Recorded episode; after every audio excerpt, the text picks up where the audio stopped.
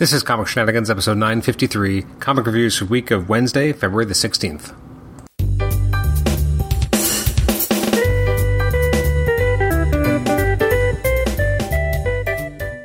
Welcome to the Comic Shenanigans podcast. I'm your host, Adam Chapman. This is episode 953. It's our comic reviews episode from releases from the week of February the 16th. And if you're keeping track, that's 12 days ago. So basically, these are b- books that, uh, you know, people have forgotten about. There's already been a whole week worth of comics. There's about to be more comics coming out. People have probably forgotten. So let's take one last look at February 16th, why don't we? Uh, books that came out included the finale of Aquaman the Becoming. That was issue 6 of 6. Got Batman the Knight, 2 of 10. But that's by Chip Zdarsky and my one of my personal favorite artists, Carmine G. Domenico.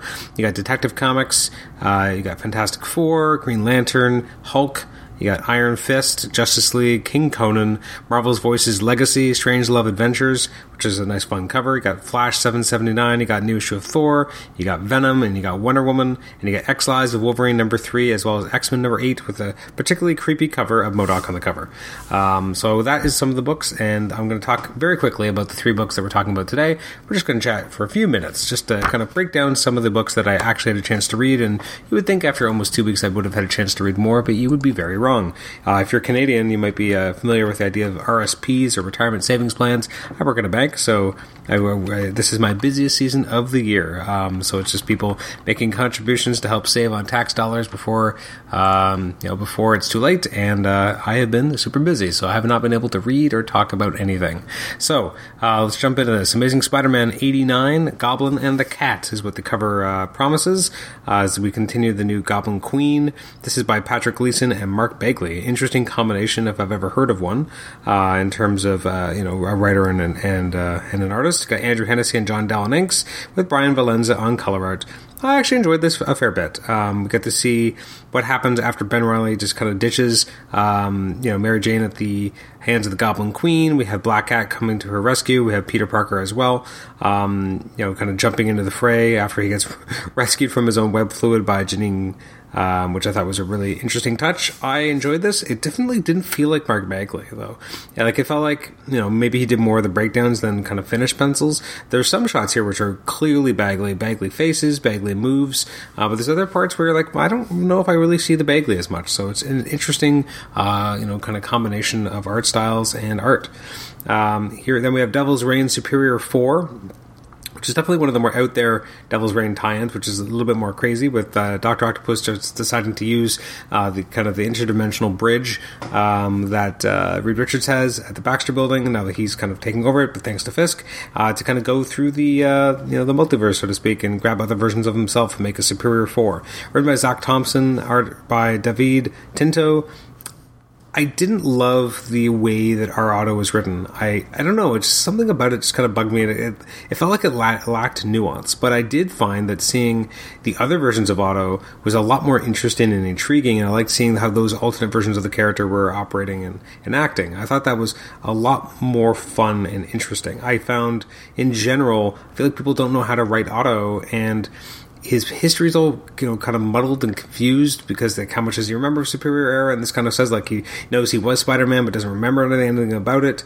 The whole thing's kind of a me- very messy. So jumping deliberately into it seems like an interesting choice. Um, I didn't love it. I found it a little again. I didn't like the core Ock, the Ock that you know is kind of the the main protagonist, although not the main narrator here, uh, but technically the main protagonist did not feel like the Ock I've come to know over the last decade. But even then, maybe I don't know who that doc is anymore. Like maybe that doc I liked was killed by Christos Gage, um, and so it's really hard to tell. Uh, and last but not least, and I apologize for how quickly I'm just kind of running through these books, but I, unfortunately, as I said, don't have a lot of time these days, and I'm just trying to, you know, make sure we have a little bit of a brief discussion. Is uh, the newest newest issue of Nightwing, Nightwing 89, uh, but this is by Tom Taylor, who wrote it. It was part one of two, World's Finest Sons.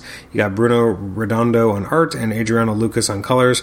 This book is so freaking good; it's almost criminal. Um, the way in which uh, Dick is written is so wonderful. Um, I loved his, you know, again, you get like a flashback to uh, when John was still a kid, when Jonathan Kent was still a kid, and I don't know if it really lines up in terms of the continuity that Nightwing was wearing the red at the time, but maybe it does. I don't remember. Um, I didn't think he was, but anyways, you have Um, again, the continuity is all weird with these characters and the costumes. I don't even know if it fits, but whatever. That's editorial's problem, not mine, I guess. Uh, you have Nightwing and Batman finding Jonathan Kent, and then really Nightwing's the one who's able to kind of you know talk to him and not scare him, and like have a lollipop for him, and you know trying to make him laugh, and he's juggling. And I really liked seeing that you know, kind of hidden memory, something that we've never really seen happen. Uh, and then you're seeing, I haven't been following a lot of the Jonathan Kent stuff, but you have to see more of him, uh, you know, as an adult. He's a superhero and trying to do things and, you know, and be in love and at the same time, you know, just trying to kind of figure things out. Uh, and him end up teaming up with uh, Nightwing, I thought was really interesting and cool. And the idea that you know Nightwing has to kind of jump in to help Jonathan kind of be on the right path because he needs you know companionship. And uh, I guess Damian's not around, so uh, why not bring in uh, Nightwing? And it's really interesting to see how they operate together. Um, you know, because they're you know I mean, not that they're the same age, but at least they're closer in age than they used to be, at least physically. Um, obviously, well, and I guess you know, he has been aged up, but I mean, you know, it's just an interesting way of having these characters who really weren't always the same age before. You know, because uh, Damian and Jonathan were. Uh, contemporaries, and now he's more of a contemporary with Dick. Was an interesting choice. I thought this was so much fun. Uh, you got to read Superman Son of Kal-El to get part two.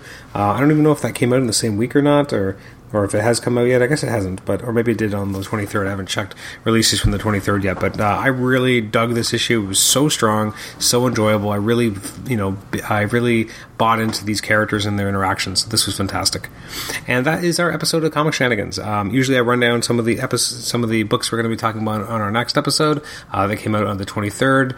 Um, I don't really have that kind of list uh, up and ready yet, but I will say uh, I'm excited to talk about, to eventually get more current. I my stack of to read is huge, but I'm hoping at some point I can, can kind of get back onto it, and uh, so I can get caught up and you know get this podcast going. So thanks again for listening. You can email me at comicshenanigans at gmail.com, rate the show on iTunes, subscribe to us on iTunes, and also listen to us on Stitcher. For those of us who listen to me on a sped up speed, today was probably the bad day to do that because I'm speaking so fast. But if you do listen to me on a on a, a uh, two times, uh, it took you three and a half minutes to get through this episode, or maybe maybe just about four. So you know, enjoy.